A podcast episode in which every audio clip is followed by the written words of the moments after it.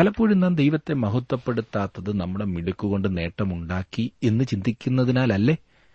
സ്വന്തം കഴിവുകൾ കൊണ്ട്, ശക്തി കൊണ്ട് പൊരുതുന്നതിന്റെ അപകടം നാം മനസ്സിലാക്കേണ്ടിയിരിക്കുന്നു. ദൈവത്തിൽ നമ്മുടെ വിശ്വാസം പൂർണ്ണമായി അർപ്പിക്കുന്നുവെങ്കിൽ മാത്രമേ നമുക്ക് വിജയത്തെക്കുറിച്ച് ഉറപ്പുണ്ടാകൂ.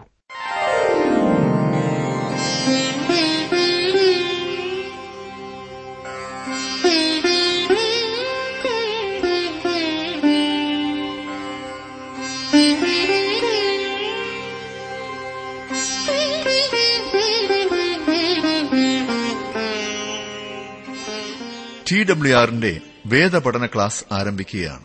ജീവസന്ദേശം. ജീവസന്ദേശം വചന പഠന ക്ലാസിലേക്ക് എല്ലാ മാന്യ ശ്രോതാക്കൾക്കും സ്വാഗതം. സങ്കീർത്തനക്കാരൻ ഇങ്ങനെ പ്രാർത്ഥിക്കുന്നു: നിന്നോടുള്ള ഭക്തിയെ വർദ്ധിപ്പിക്കുന്നതായ നിന്റെ വചനത്തെ അടിയന് നിവർത്തിക്കണമേ. അതെ, ഭക്തിയെ വർദ്ധിപ്പിക്കുന്ന ദൈവവചനം ഇന്നും ബ്രദർ ജോർജ് ഫിലിപ്പിൽ നിന്നും നാം ശ്രവിക്കാൻ പോകുകയാണ്. പ്രാർത്ഥനയോടെ നമുക്ക് ശ്രദ്ധിക്കാം. ഇന്നത്തെ വേദഭാഗം ന്യായാധിപന്മാരുടെ പുസ്തകം അധ്യായം 7.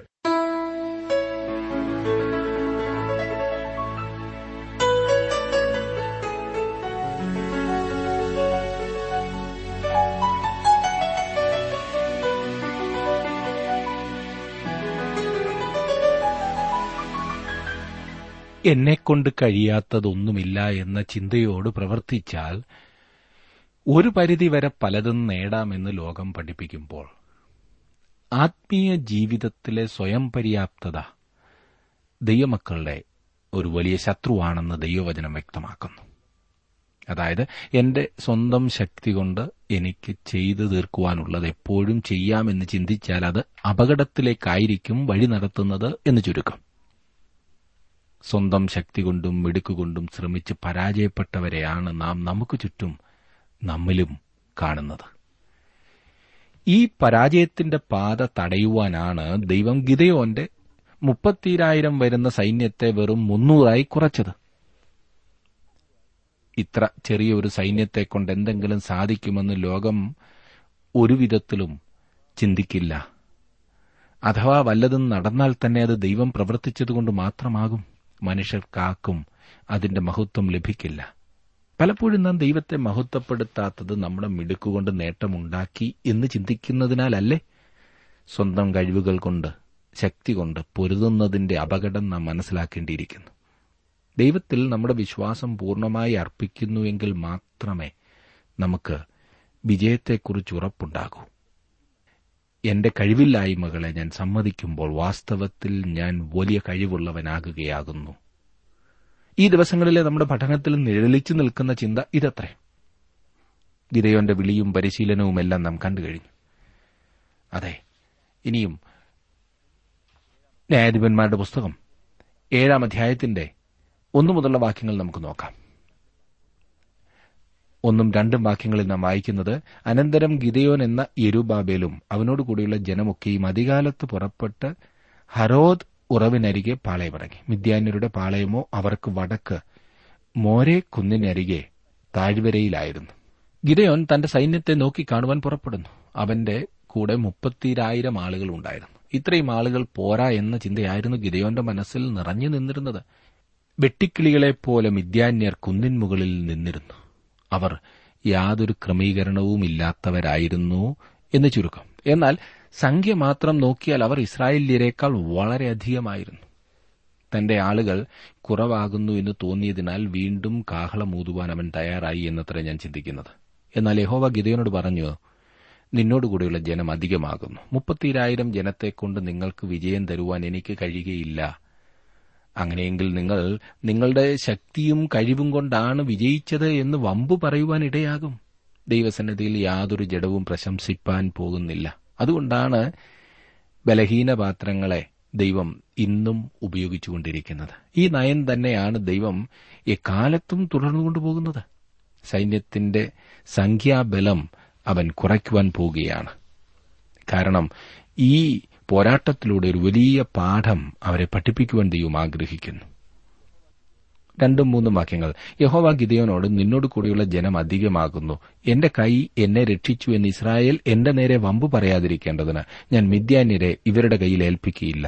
ആകയാൽ നീ ചെന്ന് ആർക്കെങ്കിലും ഭയവും ഭീരുതയും ഉണ്ടെങ്കിൽ അവൻ ഗിലെയാദ് പർവ്വതത്തിൽ നിന്നും മടങ്ങിപ്പോയിക്കൊള്ളട്ടെ എന്ന് ജനത്തിൽ പ്രസിദ്ധപ്പെടുത്തുക എന്ന് കൽപ്പിച്ചു. എന്നാറെ ജനത്തിൽ 20,000 പേർ മടങ്ങിപ്പോയി, 10,000 പേർ ശേഷിച്ചു. ഇത് വളരെ രസകരമായിരിക്കുന്നില്ലേ? ഗിദെയോനോടുകൂടെ 30,000 പേർ ഉണ്ടായിരുന്നു. എന്നാൽ ഇപ്പോൾ അവരിൽ 20,000 പേർ നഷ്ടമായിപ്പോയി. പിന്നെന്തിനാണ് ഇവരെല്ലാം ഇറങ്ങിത്തിരിച്ചത്? സൈന്യത്തിൽ എപ്പോഴെങ്കിലും ഇതുപോലെ ഭയമുള്ള ആളുകളുണ്ടെങ്കിൽ അവർക്ക് വീട്ടിലേക്ക് മടങ്ങിപ്പോകാമെന്ന് മോശയുടെ ന്യായപ്രമാണത്തിൽ പറഞ്ഞിരിക്കുന്ന കാര്യം ആവർത്തന പുസ്തകത്തിൽ നാം പഠിച്ചതായി നിങ്ങൾ ഓർക്കുന്നുണ്ടായിരിക്കുമല്ലോ. ഗിദെയോൻ എന്തുകൊണ്ട് വീട്ടിലേക്ക് മടങ്ങിപ്പോയില്ല എന്ന് ഞാൻ അത്ഭുതപ്പെടാറുണ്ട് കേട്ടോ. നിങ്ങളിൽ ആർക്കെങ്കിലും ഭയവും ഭീരുത്വവും ഉണ്ടെങ്കിൽ എന്നെ അനുഗമിക്കുക, ഞാൻ വീട്ടിൽ പോകുകയാണ്, ഇവിടെയുള്ള ആരെക്കാളും അധികം ഭീരു ഞാനത്രേ എന്ന് അവന് പറയുവാൻ കഴിയുമായിരുന്നില്ലേ? ആദ്യം നമുക്കറിയാമല്ലോ അവൻ ഭയപ്പെട്ട് ഒളിച്ചിരിക്കുകയായിരുന്നു. എന്നാൽ അവൻ നിൽക്കേണ്ടതായി വന്നു. കാരണം എന്താണെന്നറിയാമോ? ദൈവം അവനിൽ പ്രവർത്തിച്ചു. ദൈവം അവനെ ഇപ്പോൾ നിയോഗിച്ചിരിക്കുകയാണ്. ഇപ്പോൾ ദൈവം അവനിലൂടെ പ്രവർത്തിക്കുന്നു. നമ്മുടെ ജീവിതത്തിലെ ഭയവും ഭീരുതയും ഒക്കെ മാറണമെന്നുണ്ടെങ്കിൽ ദൈവത്തിന്റെ പ്രവർത്തനം നമ്മുടെ ജീവിതത്തിൽ ഉണ്ടാകേണ്ടതായിട്ടുണ്ട്. അതിനുവേണ്ടി നാം ഏൽപ്പിച്ചു കൊടുക്കേണ്ടതായിട്ടുണ്ട്. ഇപ്പോൾ ഗിദെയോന്റെ കൂടെ 10,000 പേർ മാത്രമേ ഉള്ളൂ. അതുമാത്രം മതി ഒരു വ്യക്തിക്ക് ഭയമുണ്ടാകുന്നതിനല്ലേ? 10,000 പേർ. 30,000 എവിടെ നിൽക്കുന്നു? 10,000 എവിടെ നിൽക്കുന്നു? ശത്രുവോ വെട്ടിക്കിളികളെ പോലെ അസംഖ്യം. ഇപ്പോഴും നിന്നോടുകൂടെ വളരെയധികം പേരുണ്ട്, നിങ്ങളുടെ സംഖ്യ കുറയ്ക്കേണ്ടത് ആവശ്യമാണെന്ന് ദൈവം പറയുന്നു. ഇത്രയും സൈന്യം നിന്റെ കൂടെ ഉള്ളപ്പോൾ നിനക്ക് ഞാൻ വിജയം തരികയില്ല എന്ന് ദൈവം പറയുന്നു. അതിനാൽ ഗിദെയോനും അവന്റെ കൂടെയുള്ള ആളുകളും വേറൊരു പരിശോധനയിൽ കൂടി കടന്നുപോകുന്നു. 5 മുതലുള്ള വാക്യങ്ങളിൽ നാം അത് കാണുന്നു. അങ്ങനെ അവൻ ജനത്തെ വെള്ളത്തിങ്കിലേക്ക് കൊണ്ടുപോയി. യഹോവ ഗിദെയോനോട്, പട്ടി നക്കിക്കുടിക്കും പോലെ നാവുകൊണ്ട് വെള്ളം നക്കിക്കുടിക്കുന്നവരെയൊക്കെ വേറെയും കുടിപ്പാൻ മുട്ടുകുത്തി കുനിയുന്നവരെയൊക്കെയും വേറെയും നിർത്തുക എന്ന് കൽപ്പിച്ചു. കൈ വായ്ക്ക് വെച്ച് നക്കിക്കുടിച്ചവർ ആകെ 300 പേരായിരുന്നു. ശേഷം ജനമൊക്കെയും വെള്ളം കുടിപ്പാൻ മുട്ടുകുത്തി കുനിഞ്ഞു. യഹോവ ഗിദെയോനോട്, നക്കിക്കുടിച്ച 300 പേരെ കൊണ്ട് ഞാൻ നിങ്ങളെ രക്ഷിച്ച് മിദ്യാന്യരെ നിന്റെ കയ്യിൽ ഏൽപ്പിക്കും, ശേഷം ജനമൊക്കെയും താന്താങ്ങളുടെ സ്ഥലത്തേക്ക് പോകട്ടെ എന്ന് കൽപ്പിച്ചു. ഇവിടെ എന്താണ് നമുക്ക് ലഭിക്കുന്നത്? ദൈവിക തെരഞ്ഞെടുപ്പിന്റെയും മനുഷ്യന്റെ ഇച്ഛാശക്തിയുടെയും ഉത്തമമായ പാഠം നമുക്കിവിടെ ലഭിക്കുന്നു. ഇപ്രകാരമാണ് അവ ഒന്നിച്ചു പ്രവർത്തിക്കുന്നത്.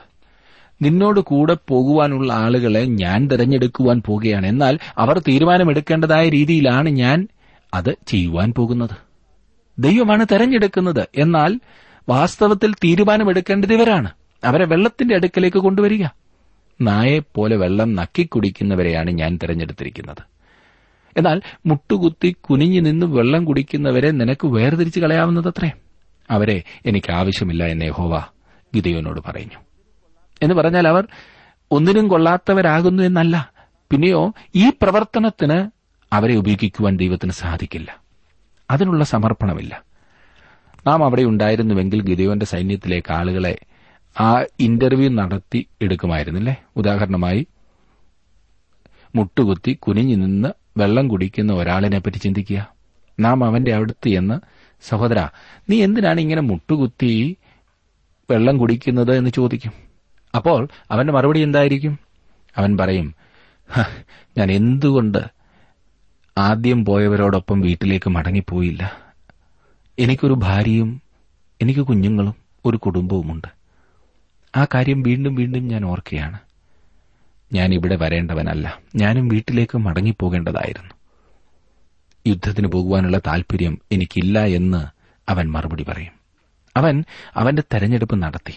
എന്നാൽ ദൈവവും തന്റെ തെരഞ്ഞെടുപ്പ് നടത്തിക്കഴിഞ്ഞു. ഇതാണ് ദൈവിക തെരഞ്ഞെടുപ്പും മനുഷ്യന്റെ സ്വതന്ത്രമായ ഇച്ഛാശക്തിയും. ദൈവം തെരഞ്ഞെടുക്കുന്നു. എന്നാൽ തീരുമാനം എടുക്കുവാനുള്ള അവസരം ദൈവം താങ്കൾക്ക് നൽകിയിരിക്കുന്നു. പിന്നീട് നാം നായെപ്പോലെ വെള്ളം നക്കിക്കുടിച്ച ഒരു മനുഷ്യന്റെ അടുക്കൽ ചെല്ലുകയാണ്. നീ എന്തിനാണ് ഇപ്രകാരം വെള്ളം നക്കിക്കുടിച്ചത് എന്ന് ചോദിച്ചാൽ അപ്പോൾ അവൻ എന്തു പറയും? മിദ്യാന്യർ എവിടെയാണ്? ഞാൻ 100% ഗിദെയോന്റെ കൂടെ നിൽക്കുന്നതുകൊണ്ടാണ് അപ്രകാരം ചെയ്തത്. ഈ 300 പേർക്ക് യുദ്ധം ചെയ്യുവാനുള്ള മനസ്സുണ്ടായിരുന്നു.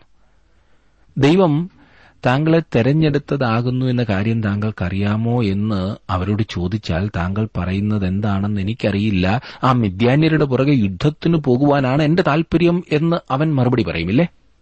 ദൈവം തെരഞ്ഞെടുക്കുന്നു. ദൈവീക തെരഞ്ഞെടുപ്പും മനുഷ്യന്റെ സ്വതന്ത്രമായ ഇച്ഛാശക്തിയും ഇത് നമുക്ക് വാദപ്രതിവാദം നടത്തുവാൻ കഴിയുന്ന ഒരു വിഷയമായിരിക്കാം. എന്നാൽ അത് ജീവിതത്തിൽ പ്രാവർത്തികമാകുന്ന സംഗതി എത്രയെന്ന് മറക്കരുത്. ഗിദെയോന്റെ സൈന്യത്തിലെ 10,000 പേരിൽ ഓരോരുത്തരും അവരുടെ സ്വതന്ത്രമായ തീരുമാന ശക്തി പ്രായോഗികമായി ഉപയോഗിക്കുകയാണ് ചെയ്തത്. അവരുടെ സ്വതന്ത്രമായ തീരുമാന ശക്തിയെ സംബന്ധിച്ചിടത്തോളം ദൈവം അവരിൽ ആരുടെയും ജീവിതത്തിൽ ഇടപെട്ടില്ല. ഇന്ന് ദൈവം തന്റെ പുത്രനായ യേശുക്രിസ്തുവിൽ കൂടെ താങ്കൾക്ക് സൌജന്യമായ രക്ഷ വാഗ്ദാനം ചെയ്യുന്നു. ഇത് വാസ്തവമായൊരു വാഗ്ദാനം മാത്രമേ, ഇത് ദൈവത്തിൽ നിന്ന് തന്നെയുള്ള പരമാർത്ഥമായൊരു വാഗ്ദാനമാണ്. യോഹന്നാന്റെ സുവിശേഷം 6:37 ഇപ്രകാരം പറഞ്ഞിരിക്കുന്നു: പിതാവ് എനിക്ക് തരുന്നതൊക്കെയും എന്റെ അടുക്കൽ വരും, എന്റെ അടുക്കൽ വരുന്നവനെ ഞാൻ ഒരു നാളും തള്ളിക്കളകയില്ല. തെരഞ്ഞെടുപ്പിനെപ്പറ്റി നമുക്ക് ഇനിയും വാദവിവാദം നടത്തുവാൻ കഴിയുകയില്ല. താങ്കൾക്ക് താൽപര്യമുണ്ടെങ്കിൽ ദൈവത്തിങ്കിലേക്ക് കടന്നു വരുവാൻ കഴിയും. താങ്കൾ കടന്നു വരുന്നില്ലെങ്കിൽ തെരഞ്ഞെടുക്കപ്പെട്ടവനല്ല എന്ന് മാത്രമേ ഉള്ളൂ. എന്നാൽ ദൈവത്തിങ്കിലേക്ക് കടന്നു വരുമെങ്കിൽ താങ്കൾ തെരഞ്ഞെടുക്കപ്പെട്ടവനാണ്. വളരെ ലളിതമായിരിക്കുന്നില്ലേ? ദൈവത്തിന്റെ പ്രവർത്തനം ഇപ്രകാരമാണ്. ഗിദെയോന്റെ കൂടെയുള്ള ഈ 300 പേരെ പലപ്പോഴും നാം തെറ്റിദ്ധരിക്കാറുണ്ടല്ലേ? അവർ നിരാശരും മടിയന്മാരുമായിരുന്നില്ല, പിന്നെയോ സമർപ്പിക്കപ്പെട്ടവരും. ഇസ്രായേലിനെ വിടുവിക്കുന്നതിനു വേണ്ടി, ഇസ്രായേലിന്റെ ആ രക്ഷയ്ക്കു വേണ്ടി മരിക്കുന്നതിനു പോലും തയ്യാറുള്ളവരുമായിരുന്നു. അവർ വെള്ളത്തിനു വേണ്ടി താൽപര്യപ്പെടുകയല്ല, പിന്നെയോ അവർ മിദ്യാന്യരുടെ പുറകെ പോകുവാനാണ് താൽപര്യപ്പെട്ടത്. അതുകൊണ്ടാണ് അവർ വെള്ളം നായെപ്പോലെ നക്കിക്കുടിച്ചത്. വെള്ളത്തിലേക്ക് കിടന്ന് ആവശ്യം പോലെ വെള്ളം കുടിക്കുവാനല്ല, പിന്നെയോ ശത്രു വരുന്നുണ്ടോ എന്ന് നോക്കിക്കൊണ്ട് തന്നെ അല്പം വെള്ളം കൈയിൽ എടുത്ത് കുടിക്കുക മാത്രം. യുദ്ധത്തിന് ശേഷമേ അവർ സ്വസ്ഥരായിരിക്കുവാൻ ആഗ്രഹിക്കുന്നുള്ളൂ. വിജയത്തെക്കുറിച്ച് നിശ്ചയമുള്ളവരായിരുന്നു അവർ. ഗിദെയോന്റെ കൂടെ നിന്ന 300 ആളുകൾ ദൈവത്തിൽ തങ്ങളുടെ സമർപ്പണം അർപ്പിച്ചവരായിരുന്നു. അങ്ങനെയുള്ള ആളുകളെയാണ് ഇന്ന് സഭയിലും സംഘടനകളിലും ദൈവിക വേലയിലും ആവശ്യമായിരിക്കുന്നത്. മിദ്യാന്റെ മേൽ ഇസ്രായേൽ വരിച്ച വിജയത്തെക്കുറിച്ചാണ് 9 മുതലുള്ള വാക്യങ്ങളിൽ നാം വായിക്കുന്നത്. യുദ്ധത്തിന് പുറപ്പെടുന്നതിന് മുൻപ് ഗിദെയോന് പഠിക്കേണ്ടതായ അവസാന പാഠമാണ് 14 വരെയുള്ള വാക്യങ്ങളിൽ കാണുന്നത്. അവൻ പാളയത്തിന്റെ അടുത്തേക്ക് ചെന്നു, ശത്രു പാളയത്തിന്റെ അടുത്തേക്ക് ചെന്നു. 2 പടയാളികളുടെ സംസാരം അവൻ അങ്ങനെ ഒളിഞ്ഞു നിന്ന് കേൾക്കുകയുണ്ടായി. ദൈവം മിദ്യാന്യരെ ഗിദെയോന്റെയും അവന്റെ സൈന്യത്തിന്റെയും കയ്യിൽ ഏൽപ്പിക്കുവാൻ പോകുകയാണ് എന്ന് അവൻ വാസ്തവമായി വിശ്വസിക്കുന്നു. ഈ സംസാരം കേൾക്കുവാനും അങ്ങനെ യുദ്ധത്തിനു മുൻപ് ഗിദെയോനെ പ്രോത്സാഹിപ്പിക്കുവാനുമായി ദൈവം അവനെ അനുവദിക്കുകയാണ് ചെയ്തത്. മിദ്യാന്യർ മനസ്സിലാക്കി രക്ഷയില്ല, ഈ ഇസ്രായേൽ അവരെ തോൽപ്പിക്കുമെന്ന്. ദൈവം ഗിദെയോന്റെ ഭയം മനസ്സിലാക്കിയിരുന്നു. എന്നാൽ അവന്റെ ചുമതലയിൽ നിന്നും ദൈവം അവനെ ഒഴിച്ചു കളഞ്ഞില്ല. പകരം ശത്രുപാളയത്തിലേക്ക് പോയി അവിടുത്തെ സംസാരം കേൾക്കുവാൻ ദൈവം ഗിദെയോനെ അനുവദിച്ചു. അങ്ങനെ ധൈര്യപ്പെടുവാനാണ് ദൈവം ഗിദെയോന് അവസരം നൽകിയത്. അതേ സുഹൃത്തെ, താങ്കളൊരു യുദ്ധത്തെ നേരിടുകയാണോ? ഏതൊരു സാഹചര്യത്തിനും ആവശ്യമായ ശക്തി താങ്കൾക്ക് തരുവാൻ ദൈവത്തിന് സാധിക്കും. അവിടുന്ന് താങ്കളെ സഹായിക്കുന്ന രീതി കണ്ട് ഞെട്ടരുത്, പകച്ചു നിൽക്കരുത്.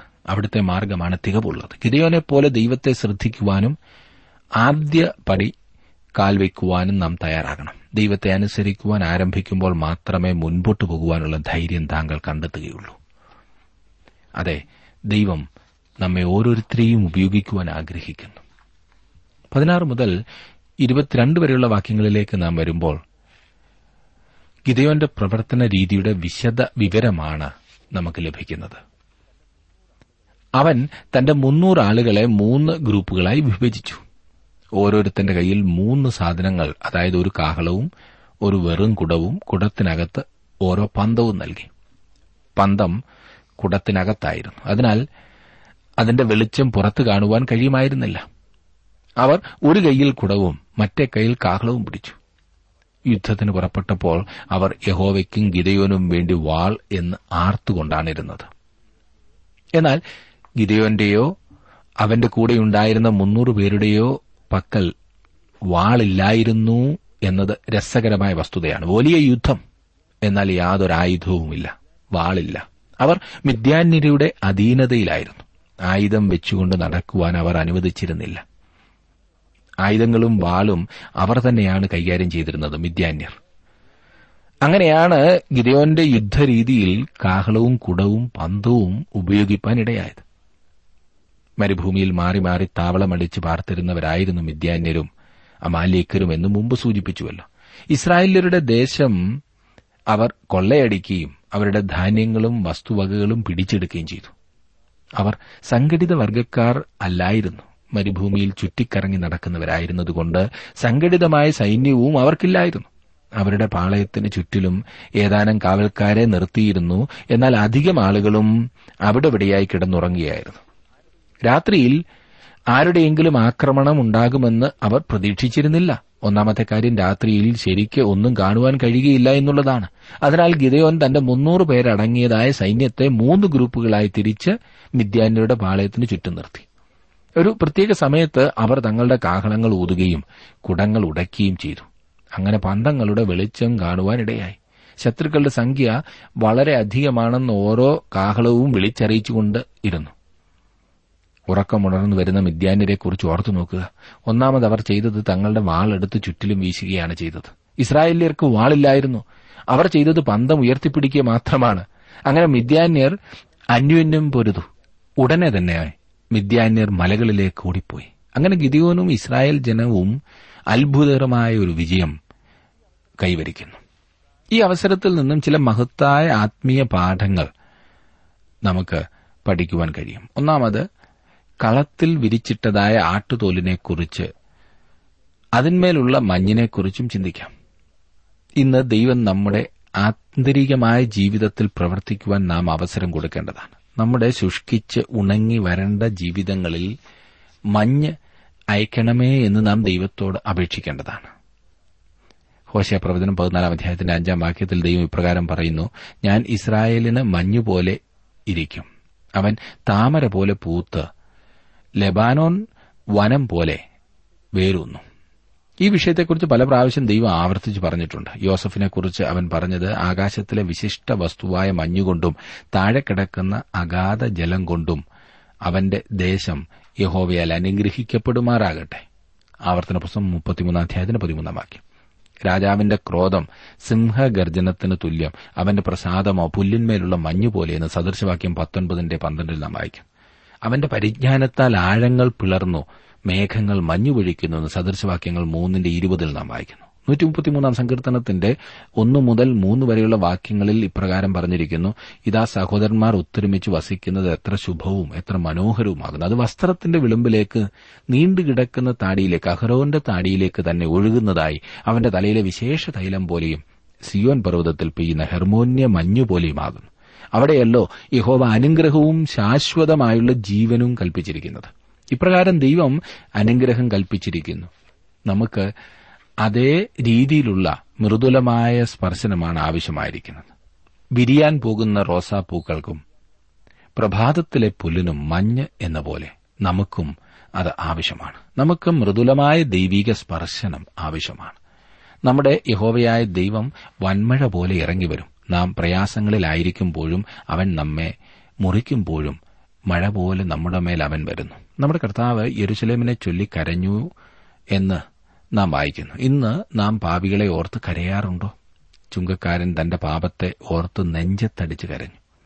എന്നാൽ നാം എന്താണ് ചെയ്യുന്നത്? നമ്മെ ശക്തമാക്കുകയും സ്ഥിരതയുള്ളവര് ആക്കുകയും ചെയ്യുന്നതായ ദൈവിക സ്പർശനം നമുക്കാവശ്യമാണ്. 57:7 നാം വായിക്കുന്നത്: എന്റെ മനസ്സുറച്ചിരിക്കുന്നു, ദൈവമേ എന്റെ മനസ്സുറച്ചിരിക്കുന്നു, ഞാൻ പാടും, ഞാൻ കീർത്തനം ചെയ്യും.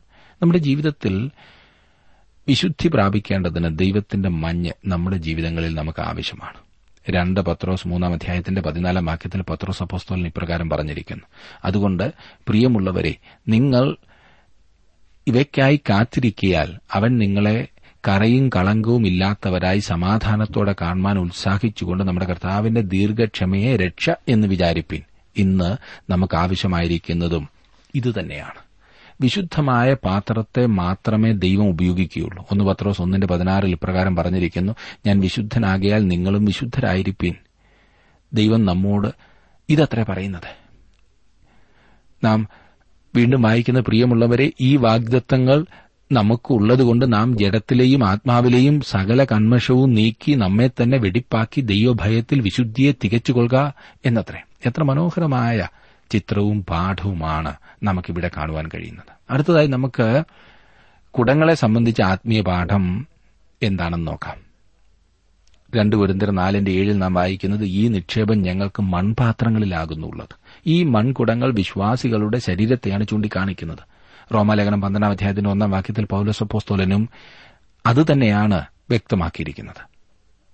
അതെ സഹോദരന്മാരെ, ഞാൻ ദൈവത്തിന്റെ മനസ്സലിവ് ഓർപ്പിച്ച് നിങ്ങളെ പ്രബോധിപ്പിക്കുന്നു, നിങ്ങൾ ബുദ്ധിയുള്ള ആരാധനയായി നിങ്ങളുടെ ശരീരങ്ങളെ ജീവനും വിശുദ്ധിയും ദൈവത്തിന് പ്രസാദവുമുള്ള യാഗമായി സമർപ്പിപ്പിൻ. അതുകൊണ്ടാണ് നാം യാതൊരു മനുഷ്യനിലും പ്രശംസിക്കരുത് എന്ന് പറയുവാൻ കാരണം. ആകയാൽ ആരും മനുഷ്യനിൽ പ്രശംസിക്കരുത് എന്ന് 1 കൊരിന്ത്യർ 3:21 പൗലോസ് അപ്പോസ്തലൻ പറഞ്ഞിരിക്കുന്നു. അതാണ് മൺപാത്രം. ഈ നിക്ഷേപം നമുക്ക് മൺപാത്രങ്ങളിൽ, അതെ മൺകുടങ്ങളിൽ ആകുന്നുള്ളത്. നാം പലരും ഉടയ്ക്കപ്പെട്ടിട്ടില്ല, അതിനാൽ വെളിച്ചം പുറത്ത് പ്രകാശിക്കുന്നില്ല. നമ്മുടെ വെളിച്ചമല്ല നാം പ്രകാശിപ്പിക്കേണ്ടത്, പിന്നെയോ കർത്താവായ യേശുക്രിസ്തുവിന്റെ വെളിച്ചമാണ്. നമ്മൾ കൂടി അവന്റെ വെളിച്ചം നാം പ്രകാശിപ്പിക്കണം. തകർന്ന ജീവിതത്തിൽ മാത്രമേ അത് പ്രകാശിക്കുകയുള്ളൂ, ഉടയ്ക്കപ്പെട്ട ജീവിതത്തിൽ. ലോകത്തിൽ നാം വെളിച്ചം പോലെ പ്രകാശിക്കേണ്ടത് അത്രേ. ഫിലിപ്പിയ ലേഖനത്തിൽ പൗലോസ് അപ്പോസ്തലൻ ഇപ്രകാരം പറഞ്ഞു, വക്രതയും കോട്ടവുമുള്ള തലമുറയുടെ നടുവിൽ നിങ്ങൾ അനന്യരും പരമാർത്ഥികളും ദൈവത്തിന്റെ നിഷ്കളങ്ക മക്കളും ആകേണ്ടതിന് എല്ലാം പിറുപിറുപ്പും വാദവും കൂടാതെ ചെയ്യുവിൻ. അവരുടെ ഇടയിൽ നിങ്ങൾ ജീവന്റെ വചനം പ്രമാണിച്ചുകൊണ്ട് ലോകത്തിൽ ജ്യോതിസുകളെ പോലെ പ്രകാശിക്കുന്നു. ഫിലിപ്പിയർ 2:14-15 നാം വായിച്ചത്. ഇനി നമുക്ക് ഒരു നിമിഷം കാഹളങ്ങളെക്കുറിച്ച് ചിന്തിക്കുന്നത് നന്നായിരിക്കും അല്ലേ. 1 കൊരിന്ത്യർ 14:8 പറയുന്നു, കാഹളം തെളിവില്ലാത്ത നാദം കൊടുത്താൽ പടയ്ക്കാർ ഒരുങ്ങും. ഇത് വിശ്വാസികളുടെ സാക്ഷ്യത്തെയാണ് സൂചിപ്പിക്കുന്നത്. ഒരു ദൈവ പൈതൽ വ്യക്തമായ സാക്ഷ്യമുള്ള വ്യക്തിയായിരിക്കണം. പ്രത്യേകത നമ്മുടെ ജീവിതത്തിൽ അതുമാത്രമാണ്. അതെ, സാക്ഷ്യമുള്ള ഒരു ജീവിതം. എന്നെ ശ്രദ്ധിക്കുന്ന പ്രിയ സഹോദര, പ്രിയ സഹോദരി, താങ്കളുടെ ജീവിതത്തിൽ ഈ പറഞ്ഞതുപോലെ പ്രകാശിക്കുവാൻ, സാക്ഷ്യം കൊടുക്കുവാൻ താങ്കൾക്ക് സാധിക്കുന്നുണ്ടോ? യഹോവയ്ക്കും ഗിദെയോനും ഇന്ന് കർത്താവിനു വേണ്ടി നമുക്ക് ആ ആർപ്പുവിളി നടത്തുവാൻ സാധിക്കുമോ? താങ്കളുടെ ജീവിതത്തെ ദൈവകരങ്ങളിലേക്ക് സമർപ്പിച്ചിട്ടുണ്ടോ? കർത്താവെ, എന്നെ അവിടുന്ന് എടുത്ത് ഉപയോഗിക്കണമേ.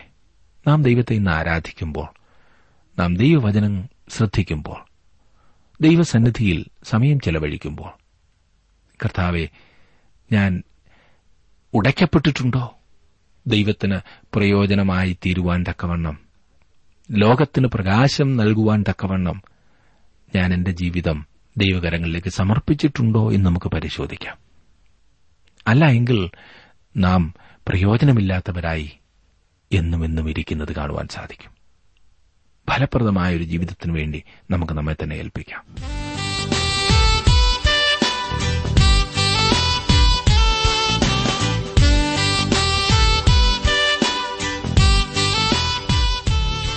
ഇന്നത്തെ ജീവസന്ദേശ പഠന ക്ലാസ്സിലൂടെ ഞങ്ങളെ ശ്രദ്ധിച്ച എല്ലാ പ്രിയ ശ്രോതാക്കളോടുമുള്ള നന്ദിയെ അറിയിക്കട്ടെ.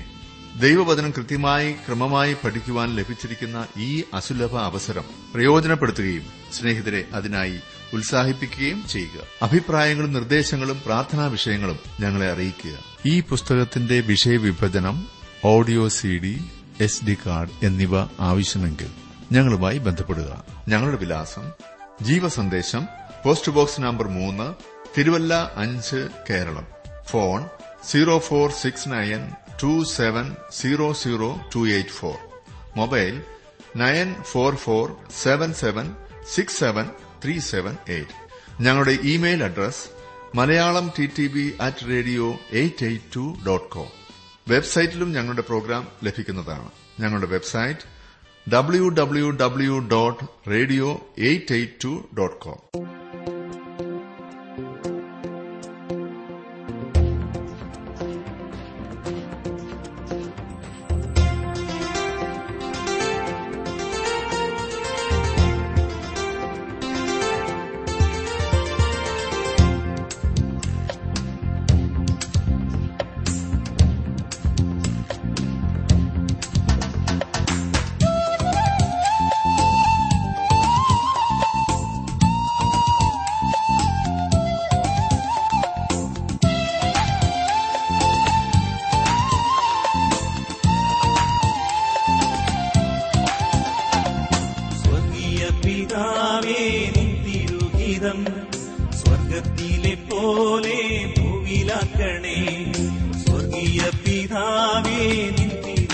ജീവിതം സ്വർഗത്തിലെ പോലെ ഭൂമിയിലാക്കണേ.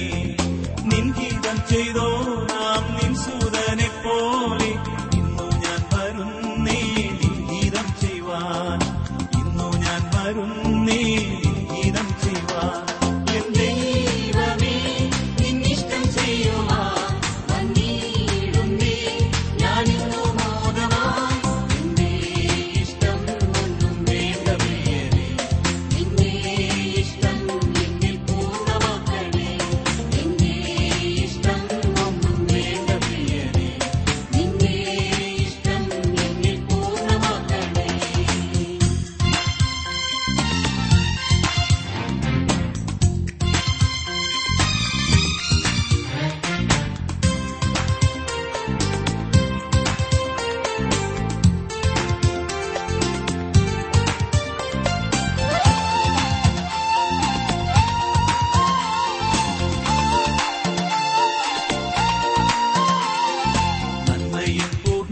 പ്രസാദവുമുള്ള നിൻഗീതമെന്തെന്നു ഞാൻ അറിയുവാൻ, ആത്മയിൽ പൂർണ്ണ പ്രസാദവുമുള്ള നിൻഗീതമെന്തെന്നു ഞാൻ അറിയുവാൻ. എൻ മനക്കുതുകി മാറിടുന്നു നിത്യം, നിന്യമാണെനിക്കീ ലോകലാവണ്യം, നിന്യമാണെനിക്കീ ലോകലാവണ്യം. എന്റെ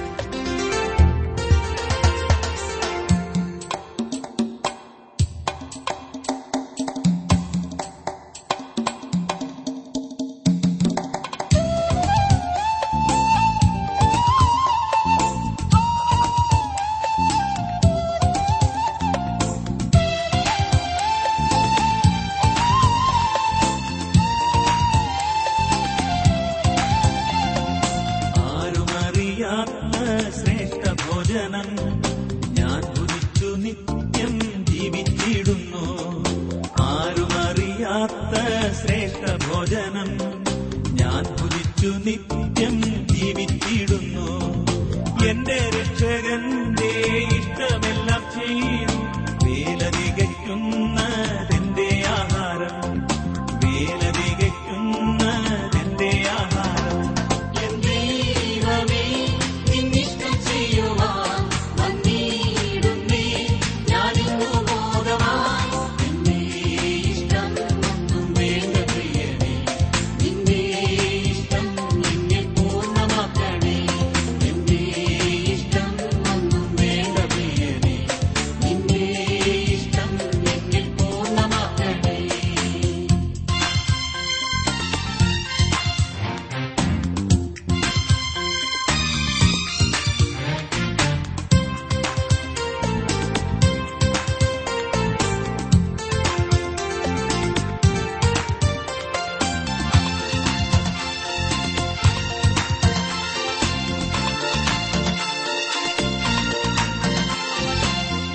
കഷ്ടങ്ങൾ ദൈവം തരുന്നതാ, എന്റെ പ്രാണനെ ഞാൻ യാഗമാക്കുന്നു.